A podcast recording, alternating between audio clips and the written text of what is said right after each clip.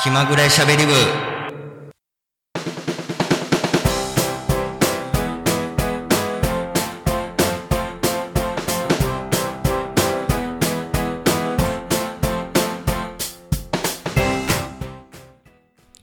全国のラジオカフェリスナーの皆さん気まぐれしゃべり部へようこそ。5月28日金曜日時刻は24時となりました。どうもキャミーです。ここからは15分気まぐれしゃべり部をお送りしていきます。さあ、えーコロナがまた猛威振るっておりまして、まあ、本当に全国的に緊急事態宣言がまた発令されてで愛知県もあの5月12日から緊急事態宣言の方に入っているんですけれどもまあ本当に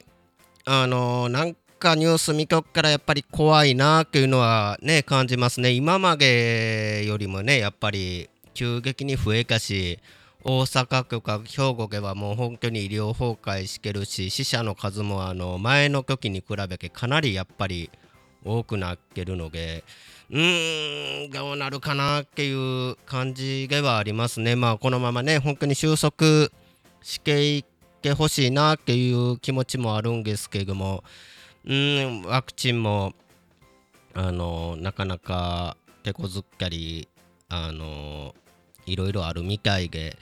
うーんどうなんかなっていうのがまあ正直本音でやっぱりその緊急事態宣言今回のやつがあの酒類の提供がもう終日あのダメっていうことになったので本当に行きつけのあの愛知の居酒屋あの瀬戸市の方にあるんですけどもそこの居酒屋もあの緊急事態宣言が明けるまではもうずっと休むっていうのであの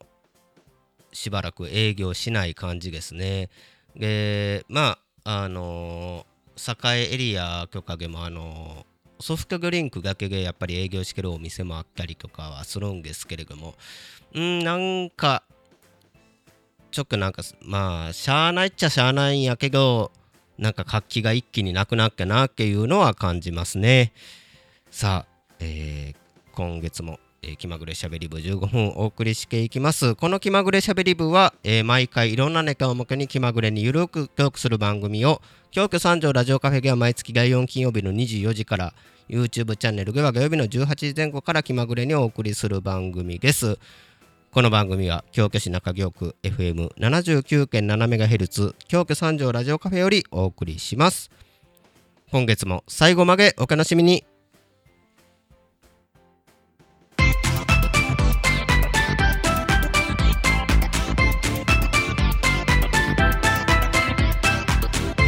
気まぐれしゃべり部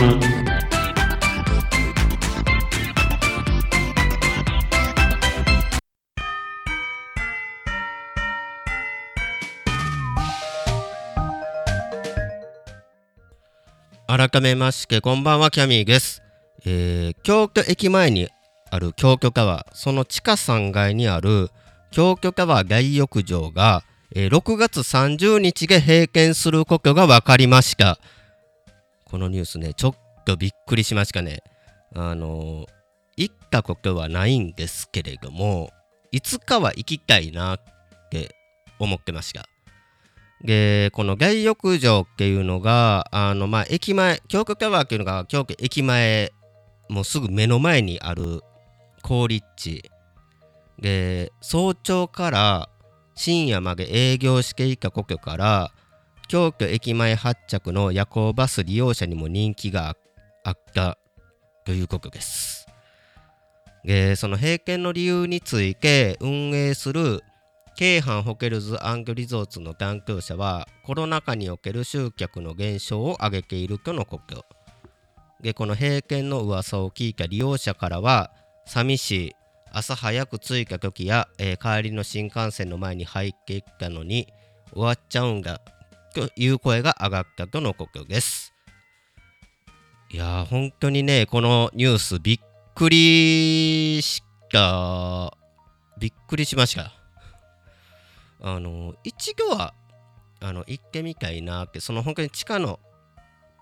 大浴場のことはあのずっと前から知っててでいつか機会があればなっていうまあお風呂好きな僕キャミーですからいつかは行ってみたいなって思っていた矢先のこの閉店のニュースまあ結構ねあのお客さんはあのいたところなんですけども本当にねあの僕も夜行バスよく使うのであのお風呂屋さんはかなりお世話になってます。でそれこそあの大阪あの神戸に住んでた時もあのちょくちょく東京に行ってたのであのその時は大阪から夜行バスであの東京の方行ってたんですけれどもまずバス乗る前にあの大阪梅田からあの一駅向こう、えー行ったところの中崎町のところにあの羽村温泉っていうお風呂屋さんがあるんですけれどもそこに行ってお風呂入って夜行バスに乗って東京に向かうっていう感じやったんですよ。昔は。で今その愛知に住んでて愛知にから東京行く時は、えーもうそのまま夜行バス乗っちゃって、えー東京まで行って、まあ、東京駅にね朝の5時とか、あのー5時半ぐらいに降ろされるんですよ。であの高速もかなり吸い込むから本当にあの5時過ぎに降ろされるんでもう眠い目こすりながらあのまあ歯磨いてあの距離行って歯磨いて、えーと山手線に乗ってうぐいす谷の駅に行ってでうぐいす谷の駅から5分ぐらい歩いたところに萩の湯っていうお風呂屋さんがあるんですよ。でそこに行ってお風呂入ってでまあ体すっきりさせてまあ着替えてえーまあちょっとくつろいでからまあ東京観光したりとか目的地に行ったりとかっていうような感じであの本当にね夜行バス使ってるとねどうしてもやっぱりお風呂の心配というかお風呂入らないとねなんかベカベカしよるんでそれがやっぱり一日ね歩くっていうのも結構あの不快な気持ちになるしなんせこの時期も今年も梅雨入りがかなり早くて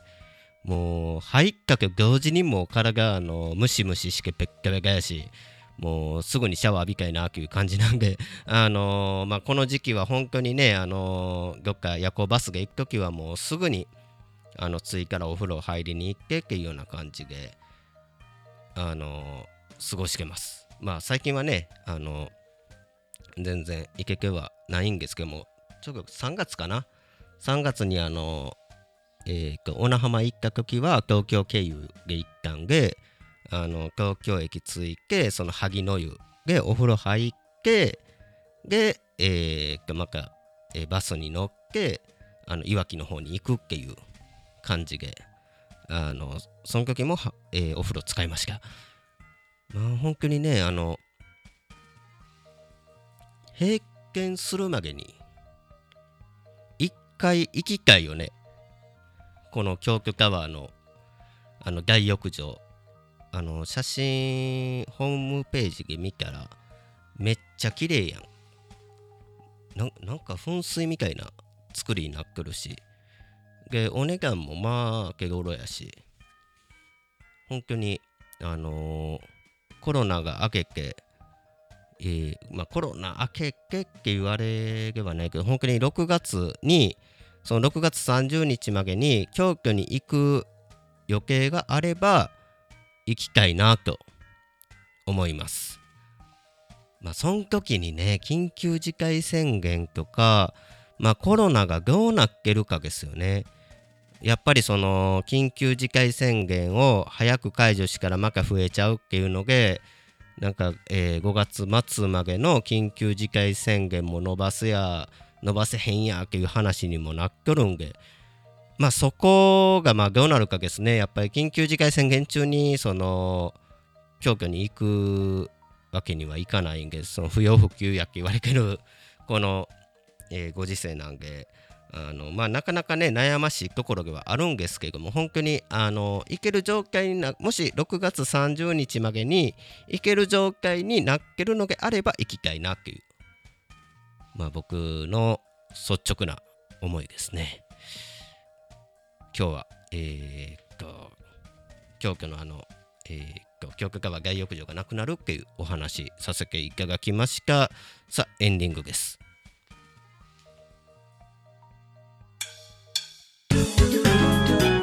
気まぐれしゃべり部。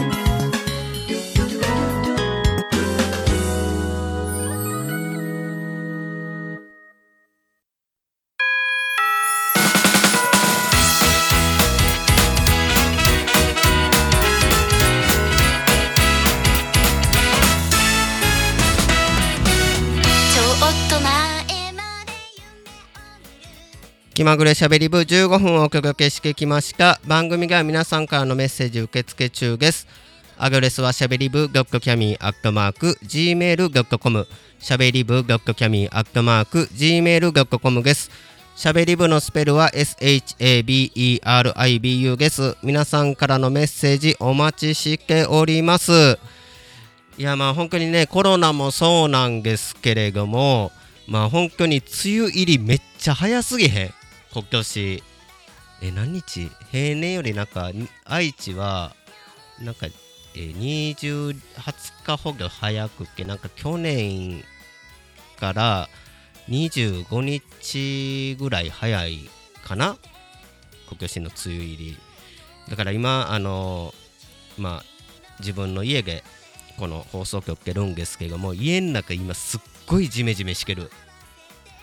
あのーでしかも今日今日ける日あの雨なんで余計やっぱりジメっとしてるなという感じでなんか梅雨入りした瞬間にあのジメっていう嫌な感じがしてます。であの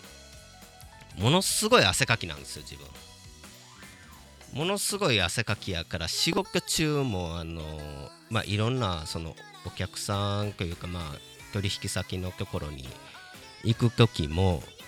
あの話しかけめっちゃ汗かいてあの暑いですかって いつも言われるっていうものすごいなんかまあ汗かきはええことかもしれんけどあのかきすぎるのも嫌やなっていう個人的な悩みです。もう最近のねあのなんか昔、まあ、僕あの6月生まれなんで夏大好きなんですよ。で本当に6月7月8月が本当に一番好きで本当に8月の終わりぐらいになってくるからものすっごい寂しくなってくるんですけども